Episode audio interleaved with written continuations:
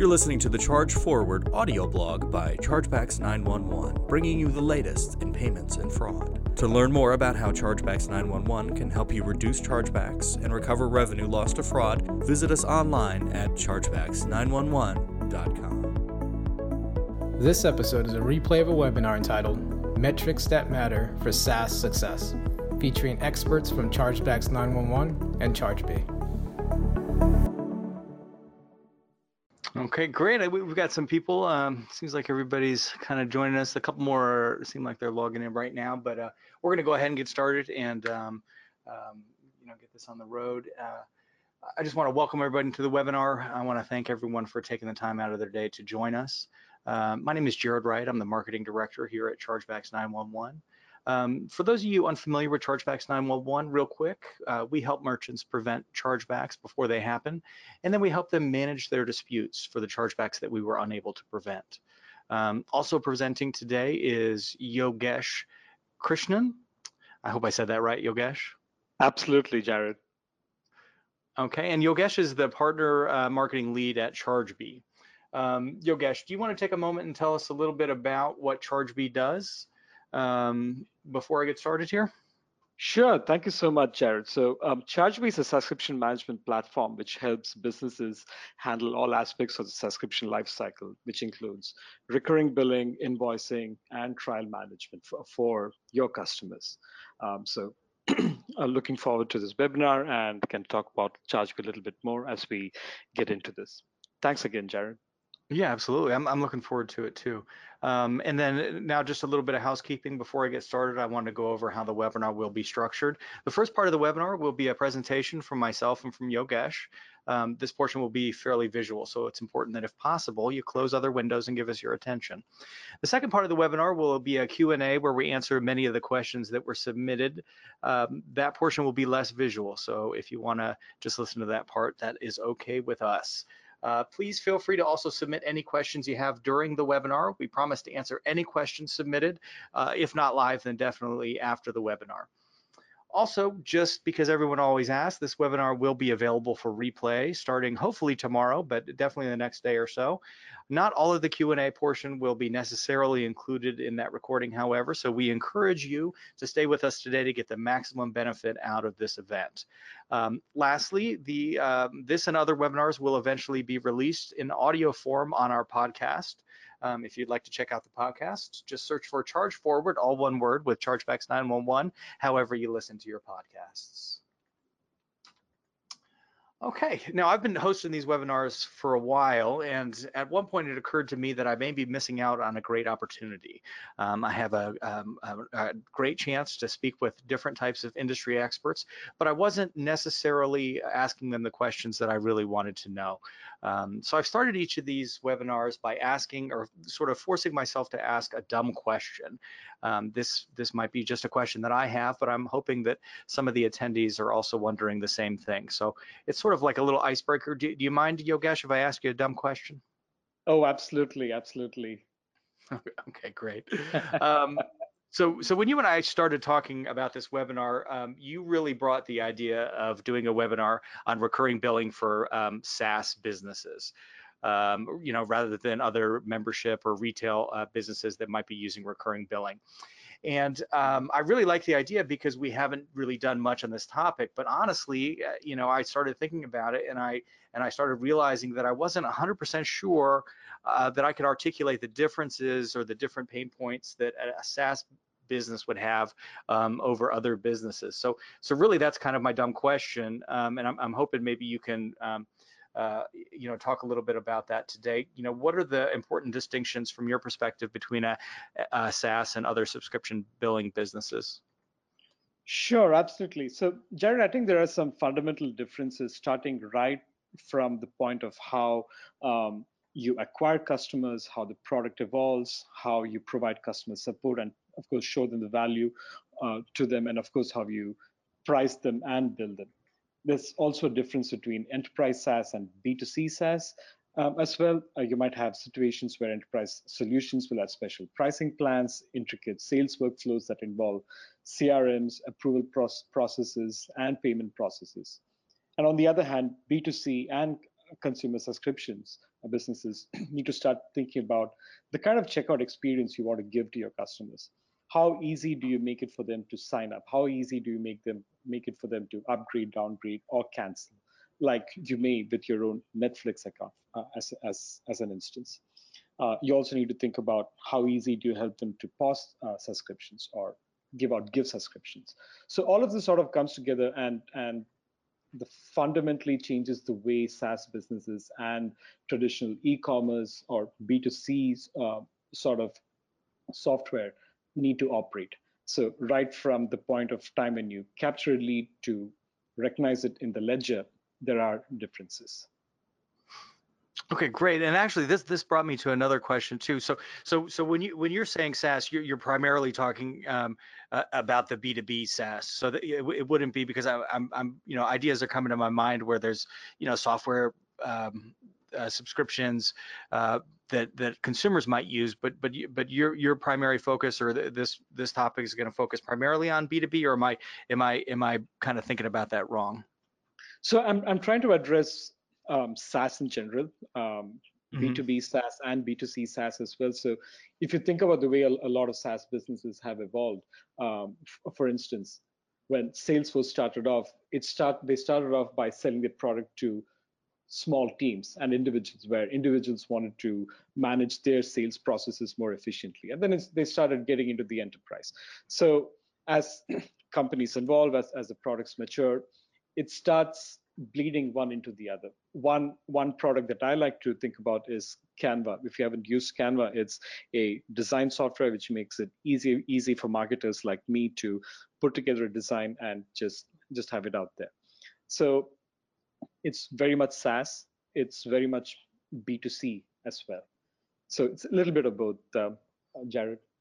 Okay, yeah, that's that's that's kind of the, the way that I was thinking about it too. That's that's that's super interesting. So hopefully, I think I you know I, I know that we, we, kind of went over this, uh, and I don't want you to talk too much about what you're going to talk about in your slides, but uh, I'm really looking forward to the um, to the information that you're presenting today. I think I think part of the reason why I'm looking forward to it is because it's really been a spiel of mine for a while. The importance of data in making a lot of these decisions. Um, from our perspective, you know, we're looking at recurring billing from, from a chargeback prevention or chargeback management standpoint. Um, but um, uh, you know, in, in marketing, we talk all the time about A/B testing, and for me, when it comes to chargebacks, when it comes to chargeback management, A/B testing is equally as important. Um, it's something I've talked a lot about before, but I think in today's topic, it's super important because um, I think it's going to dovetail real nicely into into what you're going to talk about today. Um, so, so just I'm going to, uh, you know, sort of zoom out real quick and just try to get through this idea as quickly as I can. I want to give you uh, plenty of time to to kind of talk about the things that you're going to talk about. But um, in order for me to make my point, it's important that we talk about the reasons that chargebacks happen. All chargebacks are caused by one of three things: criminal fraud, merchant error, or friendly fraud. Um, and for now, let's just go ahead and get rid of criminal fraud. Uh, with recurring billing, you're probably more often dealing with chargebacks that are caused by either merchant error, which are avoidable mistakes that are causing chargebacks, or friendly fraud, um, which simply put is, are improper chargebacks filed by the customer. So the, the, truth is that most chargebacks contain some element of merchant error and some element of friendly fraud. So if we rename the extreme cases chargeback fraud and merchant fraud and say that everything else falls somewhere in between, um, all chargebacks on the left of the spectrum are the preventable chargebacks, and all chargebacks um, on the right side of the spectrum are representable, which essentially means that a, a merchant will likely win a properly documented dispute. Now, here's the important part. There's a large area in the middle where both the merchant and the customer share some part of the responsibility.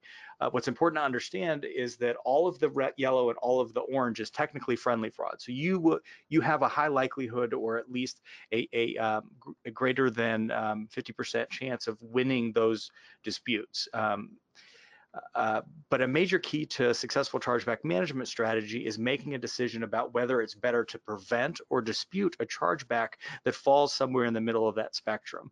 And so this is sort of where the A-B testing ties into it. So um, what I'm gonna do is I'm just gonna go through some, some real quick examples and, and hopefully this will kind of help help frame the, um, the, the idea uh, for you guys and, and might, might give you a, a helpful way to kind of think about um, some of these decisions.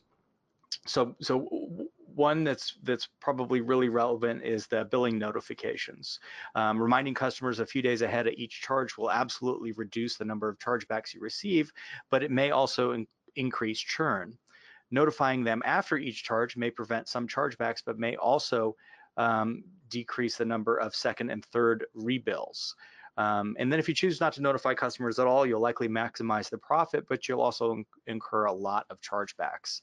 The key here, as with all of these things that we're going to talk about today, is that it's important that you identify the best fit for your business. And so that's, I think, where Yogesh and some of the ideas that he's going to talk about kind of tie into that because because really the way that you make that decision in a formed way is by looking at the data and understanding the data. Um, so let me give you a different example. Um, this is an example, eh, the example on the screen is a little tongue in cheek, but it illustrates the impact of language on um, both the uh, sales and chargebacks. Um, you know, using hyperbole, exaggerations, or, you know, kind of lies uh, have always been part of advertising.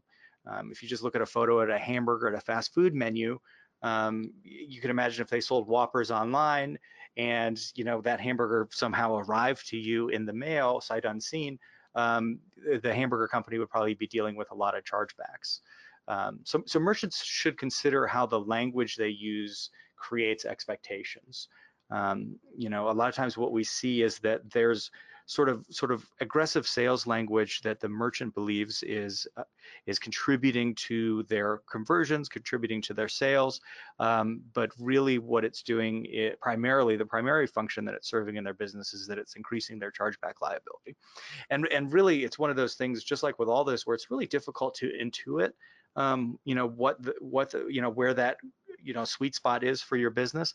Um, and so and so really having uh, you know testing things out and then really reviewing the data um, in, in, a, in, a in a very holistic way is is is is what what you need to do for your business okay and i'm just going to give one more example here but it's they all sort of have the same model so so really i could give 10 examples but i think um, i think two or three is is probably sufficient to really illustrate this point um, and and th this last one is something that that a lot of um, the people on the webinar probably deal with a lot, and that's around the friction surrounding cancellations. Um, so if your only goal is to prevent all of the chargebacks that you can, you will make it very easy for customers to cancel their subscriptions. Um, you may even go as far as to refund recent billing cycles if the customer requests it. Conversely, however, if your goal is to reduce churn and that's your only goal, you would probably make it harder for people to cancel. Um, you might require cancellations in writing 30 days in advance. You, you may have, you know, certain requirements um, that the uh, that the customer may have to document, or certain things that, that uh, uh, um, you know, things that, that you request them to do in order to to reduce the likelihood that they're going to cancel. Um, so these are very two very real knobs, and it's a very clear example, I think, of um, you know sort of. Uh, you, you can you can turn one of the knobs and you should be able to see a very real result, a very measurable result. Um, and again, the, the only real way to know the impact of you know changing these policies and sort of really changing your philosophy um, in these areas is is to is to to test in a limited capacity, um, and uh, and then and then just look at the data that results from that test. And the last thing I'm just going to point out, because I think this is also super important, and this is where I, I, think if there's any area where where a merchant might make a mistake, is they might they might not understand the the actual impact that chargebacks are having on um, their business. You know, if if it's if it's a, if it's a question of one to one, so so if if you make a change one direction and and you have you know a one percent increase in um, churn, and then you move in another direction, you have a one percent increase in chargebacks. Um, it's important to understand that chargebacks generally cost significantly more than churn on a dollar for dollar comparison, um, and that's because the um, the actual revenue lost is a very small percentage of the, um, the, the, total cost that you're going to be dealing with as a merchant. In fact, the uh, LexisNexis True Cost of Fraud study, they do it, I think every year essentially. The, um, the most recent number was something like a 3x multiplier. So for every dollar that was charged back, um, the, the merchant was going to be dealing with um, three times the cost. And this is an example here. Uh, you know, for every merchant, their costs are going to break out to be different. Some may have products, some may not. Um, but but generally speaking, with with additional fees and administrative costs, um, you know, the the the total cost of to the merchant is significantly more than that top line cost. So so when you're evaluating and when you're looking at your metrics, it's super important that you have that you have a realistic estimate of of what that total cost is um, to you, um, not to mention the cost of dissatisfied customers on reputation, things like that, um, which, you know, that's a very, very, uh, uh you know, th that can have um, staggering long-term impact on um, your business and revenue. So, so that's basically it. That's, you know, it's just a real 10,000 foot view, but and I'm real excited to now hand the reins to, uh, to Yogesh, who's going to go uh, go through his presentations, and uh, I'm just going to sit back and I'm going to listen. thank you so much, Jared. Thanks for the opportunity for uh, for speaking today, and thanks for inviting me here. Um, hi, everyone. My name is Yogesh, and as Jared mentioned earlier, I lead partner marketing at ChargeBee. Um, as I mentioned a little while earlier, ChargeBee is a revenue management, uh, revenue operations platform which is used by SaaS businesses and e-commerce businesses worldwide to automate their recurring billing and manage subscription workflows. ChargeBee lets merchants streamline their entire workflows from managing trials, modeling pricing plans, delivering checkout experiences to actually collecting those payments on a recurring basis. ChargeBee also helps automate recovery when payments fail, recognize revenues for finance teams, and of course provides the dashboards and metrics that helps chart out growth. As of today, we power the subscription billing and revenue operations for thousands of uh, SaaS businesses with out-of-the-box capabilities to solve well over 480 revenue workflows and scenarios that uh, businesses typically face. Well, um, getting into the topic of today, I hope to provide you a view, a preview of the kind of metrics that subscription businesses look at, the way business managers can start thinking of all of this data and actually start using these to drive deeper efficiency in day-to-day -day operations. Um, I want to start today's talk with the interesting story of how Adobe has completely changed and transformed their business model over the past decade or so from selling licensed product with one-time fees to a deep focus on subscriptions. Uh, when they made the shift back in 2007 to 2009, they faced immense resistance and a lot of skepticism both from investors, customers, and from employees themselves.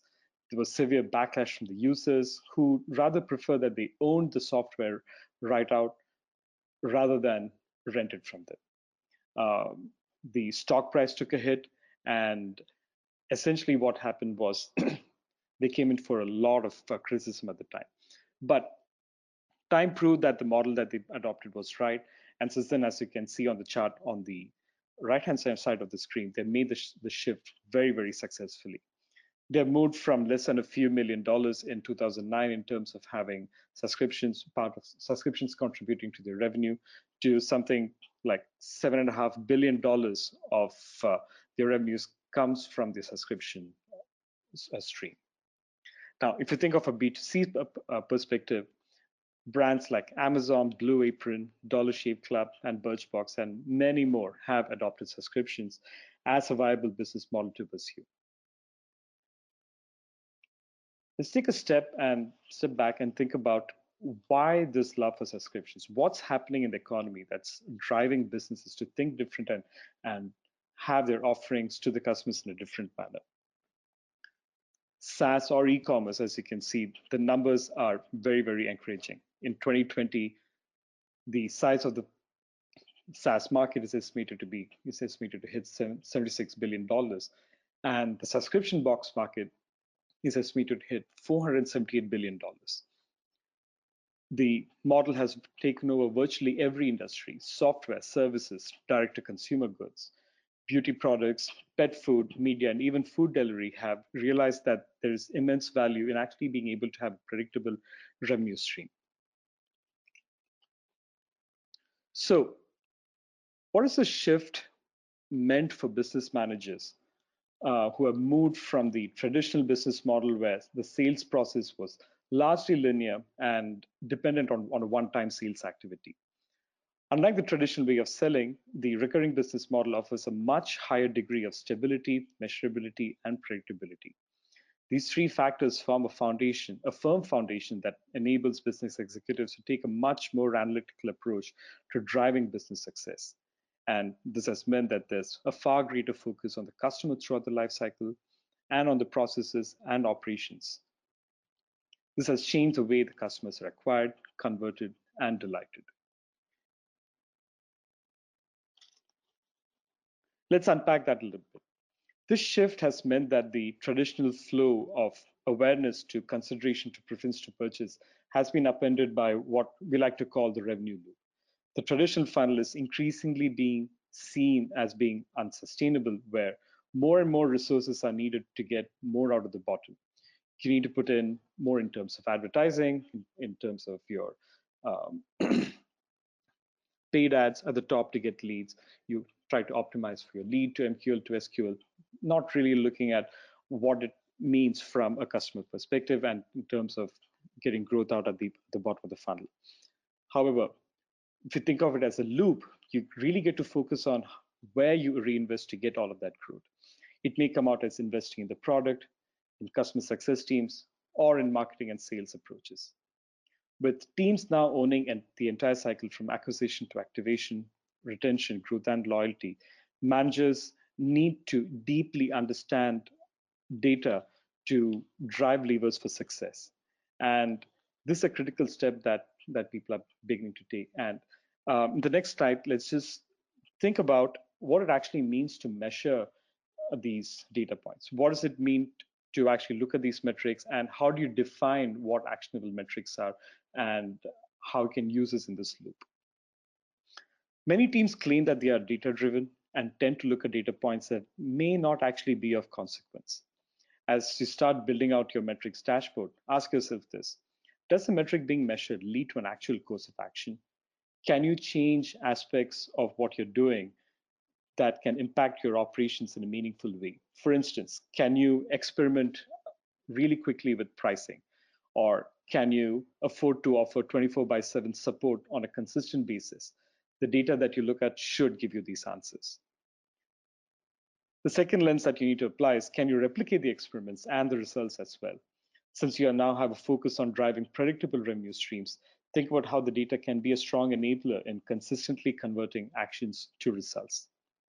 And finally, ask yourself, does the data matter? Think about if the metric you're tracking is valid for the kind of business you're in, for the stage of maturity that your uh, business is going through right now, and of course for the kind of customers that you serve. Don't get sidetracked with vanity metrics and optimize instead for the metrics that actually matter. So what are the metrics that matter? So starting off with some of the crowd favorites. Um, at a very basic level, think about the monthly recurring revenue that you're able to generate and see how that translates into annual revenue. Keep a close eye on churn and see how they are moving out over a period of time. And of course, with profitability, keep track on the cost of how you're acquiring your customers. And ask yourself, is that it? Not necessarily. You can get as granular as you want to or as abstract as you need to be, depending on what sort of a team you're running, the stage of business, and the issues that you want to solve. At ChargeBee, we help businesses track 150 plus metrics, right from revenue data to subscription data to payment metrics, and also order and shipment information. I actually have a spreadsheet with definitions of these metrics, including um, some pointers on how you should read them and how you need to interpret them. I'm happy to send out that sheet uh, to, to all of you once the webinar is over, or, or more realistically, realistically in a, in a day or so. So as you can see, there are plenty of metrics to follow, but what do you focus on? Let's start by, um, well, over the next few slides, I want to talk about some of the metrics that we in ChargeBee as a SaaS business ourselves keep a close eye on and try to optimize for.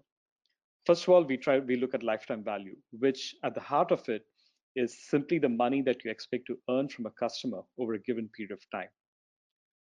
The formula for the for LTV is is what you see on the screen. It's the average revenues per user multiplied by your gross margin and the lifetime that you expect the average customer to spend with you. To improve this metric, there are a couple of levers that you can um, operationalize. You can work on customer support and the product itself to increase customer stickiness. You could play around with your pricing and experiment a bit to move up your monthly revenue rate. And of course, you can work on your cost of goods sold, and which also includes the loaded cost of acquiring customers.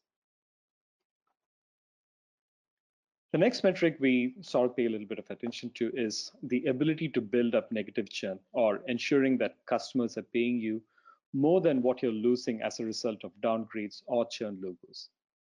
If you're able to consistently build up negative churn, you can continue to grow despite losses. So the expansion revenue being greater than lost revenue is what negative churn consists of.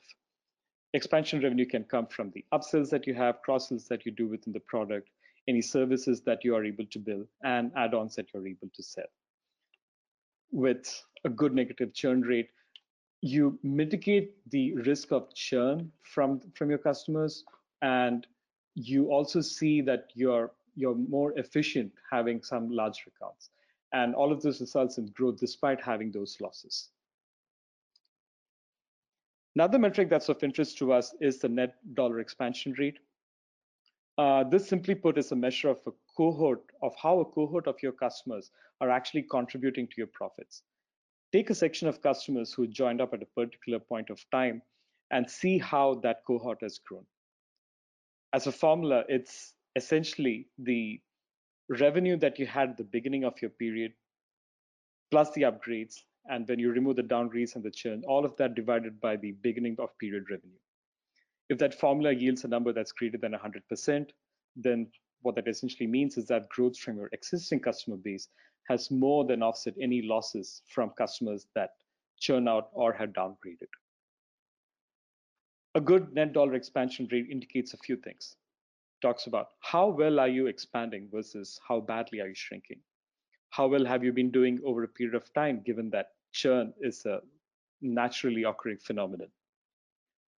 It also helps you think about what's your growth efficiency? What is your ability to build up negative churn?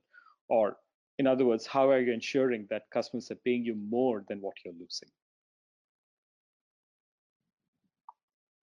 The next ratio that I have here is called the SaaS quick ratio. This is more of a rule of thumb that analysts like to look at, investors like to look at this one as well. It essentially reveals your revenue health. While there is a difference between growth and healthy growth, the SaaS quick ratio is something is can show you what the difference can be. It's essentially the ratio of the new MRR that you've had plus the expansion MRR that you've had uh, divided by the contraction in your in your revenues and the churn that you have seen. Getting to a ratio of four is a good benchmark to aim for. While a quick ratio greater than one is an important hallmark of health, if you want to raise your sights a little higher, four is a good place to start. It's a good sign that you're growing in a sustainable way. And if you can maintain ratios as you begin to scale, investors are probably going to take a good look at you and think of you as a good candidate for investment. Uh, the other point that I would like to make over here is uh, think about focusing on churn first and growth second while in the early days of an organization, it's, it's, it is possible to have a really high quick ratio fueled by low churn and high growth.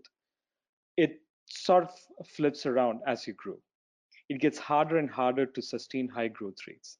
As businesses mature, you, your focus need to switch. And in order to keep your revenue growth healthy, sustainable, and predictable, churn needs to be your, your primary focus. So the uh, summary of this is at early stage, fix your uh, fix your run revenue run rate, and as you grow up, look at opportunities on how you can anchor churn. Now, what does all this mean for teams that are at the pointy end of operations? If you're in finance operations, you need the questions that you really need to be able to answer should result in actionable items that you can take away for your business and things that you can actually do on a day-to-day basis. Um, what I'm trying to do over here is to raise some of the questions that you should be thinking as teams and uh, how you can actually look at those metrics and how you can derive those metrics. If you're in finance, for instance, think about what is the actual revenue you have generated? Uh, how much do your customers owe you? Do you have many failed transactions? Is there a is there a, a particular payment gateway that has not worked out well for you? From an acquisition point for sales and marketing, do you know which channels bring in your best customers? Do you know how your MRR is being split by acquisition channel? Do you know who your best representatives, uh, account reps are? From business operations perspective, are you able to answer questions like, are you losing more money than you're making if you're sending out coupon codes? Do you know how many orders are actually getting, getting returned? For customer success teams, do you know which customer success agents contributes the most to your expansion revenue? Do you know which of your customers have had the highest retention rates after 12 months? Do you know what sort of LTVs are there? Do you know how if that's actually going up? Now, what I've described so far should be an introduction to the metrics that should be looking at. And uh, there's a whole wealth of reading that's out there. And I'm almost coming to the end of my, my talk here. I wanted to use this opportunity to present to you some authors, articles, and blog posts that you should definitely take a look at as you embark upon your journey of discovering the metrics that actually matter for you and that matter for your team. I encourage you to uh, look at this list. I'll be sure to send this list to you um, along with the spreadsheet that I mentioned earlier. And I have think I've come to the end of my slides, Jared. So I think we can take on questions if we have them. Yeah, absolutely. Um, let's go ahead and let's get to these questions. Um, okay, the first question, um, and I'll sort of take the lead on this question, is uh, they were asking, how should I measure my win rate uh, with regard to chargebacks? And um, what is a good win rate? Um, so the, the first part of the question is uh, it's, it's super, super important that you track net win rate. Um, so that so that doesn't mean you know the percentage of chargebacks that you dispute. It, it it means the percentage of overall chargebacks. So for example, if you have 100 chargebacks and you dispute half of them, and then you win half of those that you dispute, um, then your net win rate is 25% because it's half of half. Um, and then you also have to factor into that um, any any sort of second chargebacks, um, representment type, um, excuse me, um, pre-arbitration type chargebacks, where um, the even if you win, then they they revert back to being a, a disputed transaction. in most cases, you probably wouldn't dispute that a second time. So so really that needs to be counted and factored in as a chargeback loss. One of the things that we find when we onboard a merchant for the first time is that they're typically looking at that top line number. So if they're you know disputing half of the the chargebacks that they receive and then they're they're winning half of those they um, you know usually report or consider that their win rate is around 50% um, but that is much lower than their actual win rate is. Um, and so their ability to recover revenue is um, significantly less than, than it appears. So it's important that um, you kind of look at that. Now, as far as what a good win rate is, that's without knowing anything about your business, there's really no, um, there's no way for me to answer that, uh, you know, without knowing. If you have a lot of criminal fraud chargebacks, for example, your net win rate, of course, is going to be a lot lower because you have actual um, criminal fraud liability. So one of the things that we advocate is make sure that you're dealing with you know things that you can deal with. So prevent those criminal fraud chargebacks. Have a manual review process some um, fraud scrubbing rules before the transaction. Um, you know the most generic answer and and I don't have a lot of information on the background of this number but the the commonly cited number is a uh, number that was supplied by Visa some years ago um, where they said that the average merchant wins um, um, the, the, average chargeback you know 20% are overturned so um, that, that would be a 20% uh, win rate. So that that would be the average, but but that's a, uh, you know that's a that's a fairly low number, and you should be, um, you know, trying for a, for a much higher number. But again, it really depends. It goes from from merchant to merchant to merchant. Okay, the next question is, uh, what are the key metrics for um, SaaS businesses to pay attention to? Um, this is totally in your wheelhouse, Yogesh. I know you talked about them, but what would you say the key metrics are? What, what are the sort of the, the top maybe two or three?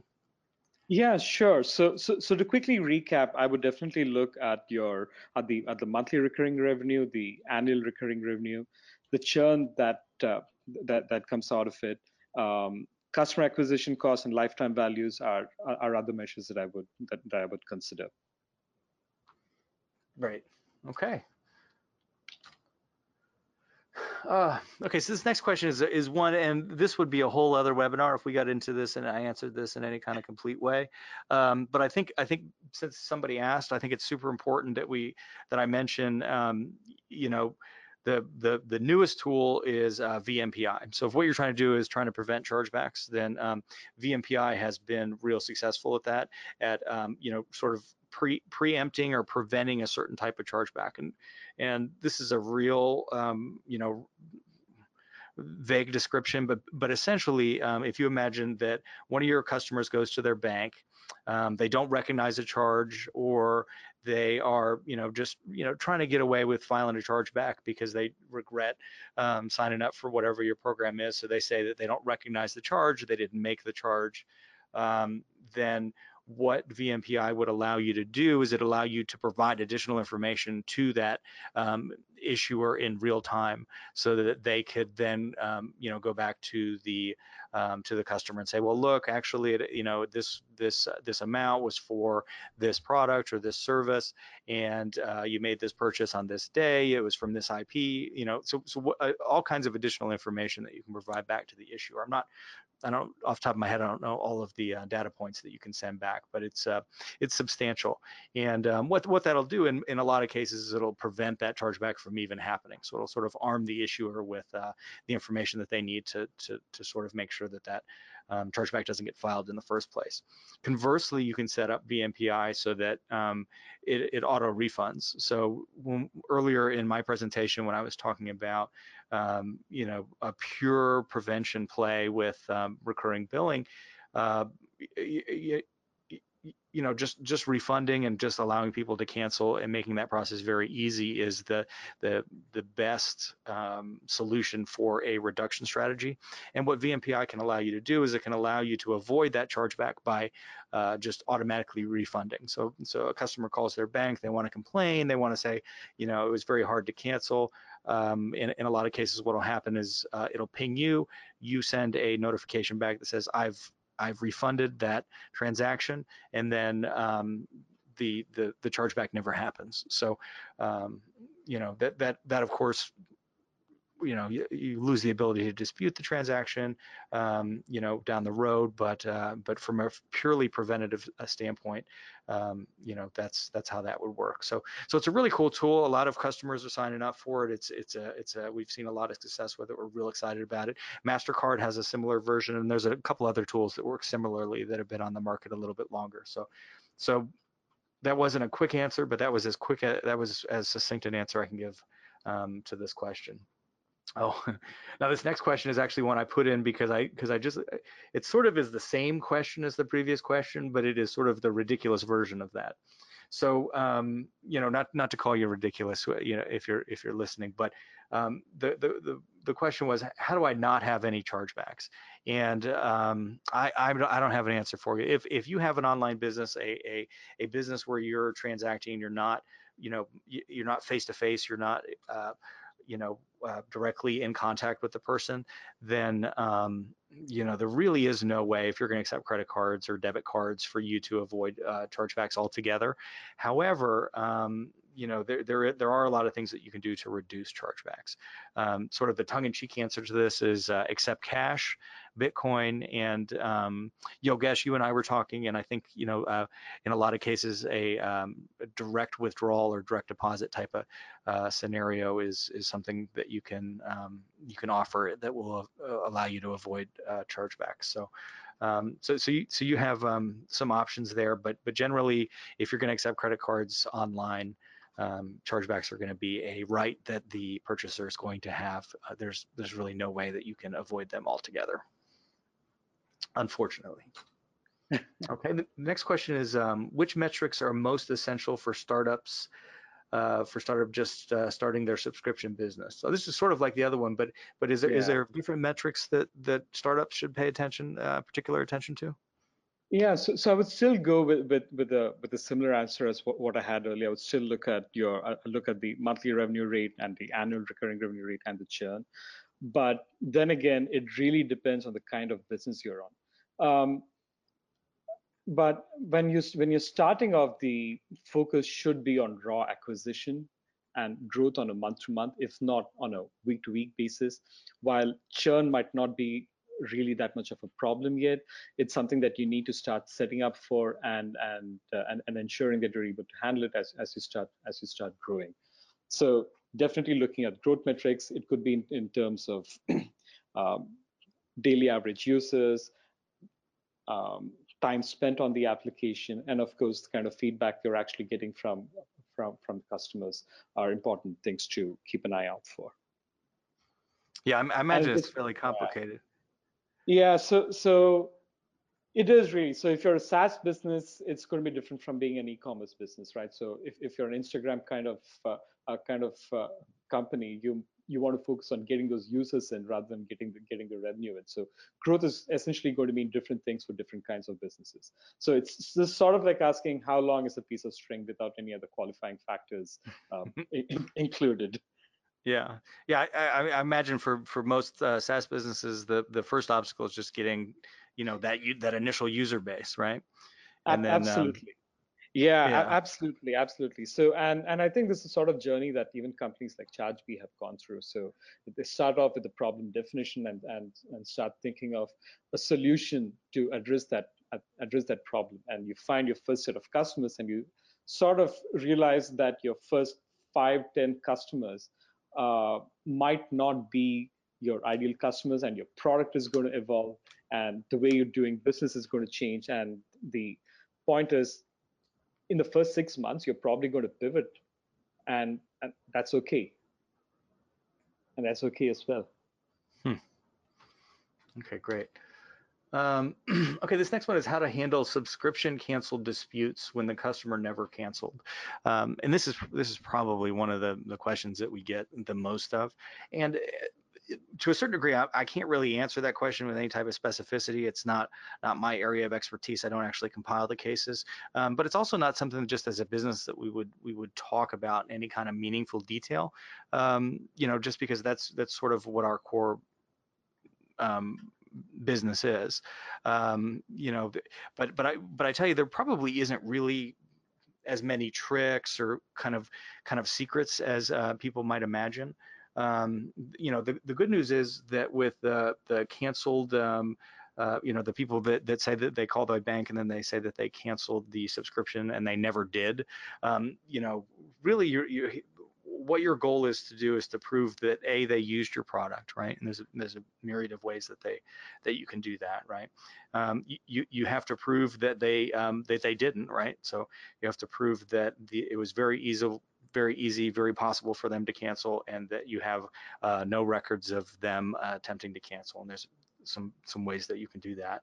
Um, and then you also have to prove that they clearly understood you know the the the terms and the the billing and everything like that. And i think that third one is really where a lot of times you're going to run into to to maybe your biggest obstacle because I think everybody's so acclimated to this, you know, agreeing to terms and conditions and you know and and a lot of legalese and things like that. But I I, I really think it's important whether you you have a contract or whether you just have like a checkout page or something like that that those that those recurring um, that the details and the um, you know the the basic fundamental um, thing that they're agreeing to is, is, spelled out as clearly as possible because because that is going to be something that you can utilize um, to to to dispute those chargebacks when they do occur. Right. So, and and um, I, would like to add to that, Jared. So if you're mm-hmm. able to automate automate parts of that, it makes it much easier because you now have proof in hand. Like if you're using a uh, subscription billing platform like ChargeBee, you want to actually think about how do you build that into your invoicing process, into your into your agreement process um, mm-hmm. as, as, you go. So when you have incontrovertible proof, you have uh, something to uh, something when you go into a dispute. Yeah, and and the only the last sort of thing that I always give as advice, and it's you know pretty generic, but I think it's important, is that um, you know use use the the tools that you have available. You know, um, one of the things that that companies overlook is they don't utilize their um, customer service or client relations department. Um, you know, if that's something that you guys handle in house, and and generally once you get to a certain size, we recommend that you do that um, you know, th th there's a treasure, treasure trove of information that you could use, both from an optimization standpoint, like I was talking about earlier, but it's also a, uh, lot of times there'll be evidence there, um, and you just have to make sure that you're recording and documenting and sort of able to access that information. So, so you know, th that can be a th that can be a challenge, but once you have that figured out, then um, compiling these cases and disputing them successfully will be a will be a lot easier, I think. Okay. All right. Um, let's see. What time is it? All right. We'll, we'll go ahead. I think um, we'll just go ahead and finish this out. We'll, I think we have another couple of questions. Um, uh, what metrics mm-hmm. do investors look at during various stages of growth of, S, of SaaS companies? All right. So um, maybe let, let me let me take a stab at that. So uh, it, it really depends on where you are um, so let's think about uh, folks who are at early stages of growth, whether they be at a seed stage or a Series A stage. Uh, metrics like customer signups uh, is, is, a good one to have. Um, there are reports that say that good numbers would be, say, five to seven percent on a weekly basis. Um, getting just getting subscriptions, just getting subscribers coming on consistently is going to be a, is, is a good piece of metric that investors look at. When you're at Series A or Series B, churn starts becoming more important. Uh, it's a combination of both customer churn and revenue churn. So you might be growing, but with significant churn, it may mean that you haven't quite met the product market fit yet. When you come to Series B and beyond, uh, you could treat it a little bit more like traditional businesses where investors value profitability and is coupled with growth a good proxy for, for this would be to look at the SaaS quick ratio and the LTV that I spoke about earlier. Okay, great. All right, so so it is it is uh, 10 till um, 10 till 2 Eastern Standard Time. Um, so so I think there's one more question, but Yogesh, I think um, I think we can reach out and answer that question by email. Um, I just wanted to make sure we went all the way back to the beginning here because with all sincerity, uh, you know, any of this that I went over, um, if you have any questions about chargebacks or just sort of data, um, you know, you can reach out to either Yogesh or myself. Um, you know, if you, if you have any specific questions or would like, uh, you know, again, if, if you don't receive the recording, uh, anything like that, feel free to reach out to us. I just want to put our emails back up there again. Um, and I think Yogesh, you're going to send some additional information over to the um, the people that attended the webinar. Um, yes, absolutely, absolutely. Okay, great. And then and then you guys uh, look out for an email from us that has the um, the recording of the webinar. Um, like I said, hopefully tomorrow, but um, if if not within uh, the next day or two. So. I, I, really appreciate you, you joining us today, Yogesh. I think this was a this was a good one. It's got a lot of information. I'm actually gonna gonna go back through your slides and kind of um, parse some of it here because there was a lot that you went through. But I I think I hope everybody found it uh, informative. And um, till next time. Thank you, Jared. Have a good day. Have a good day, everyone. Bye, guys.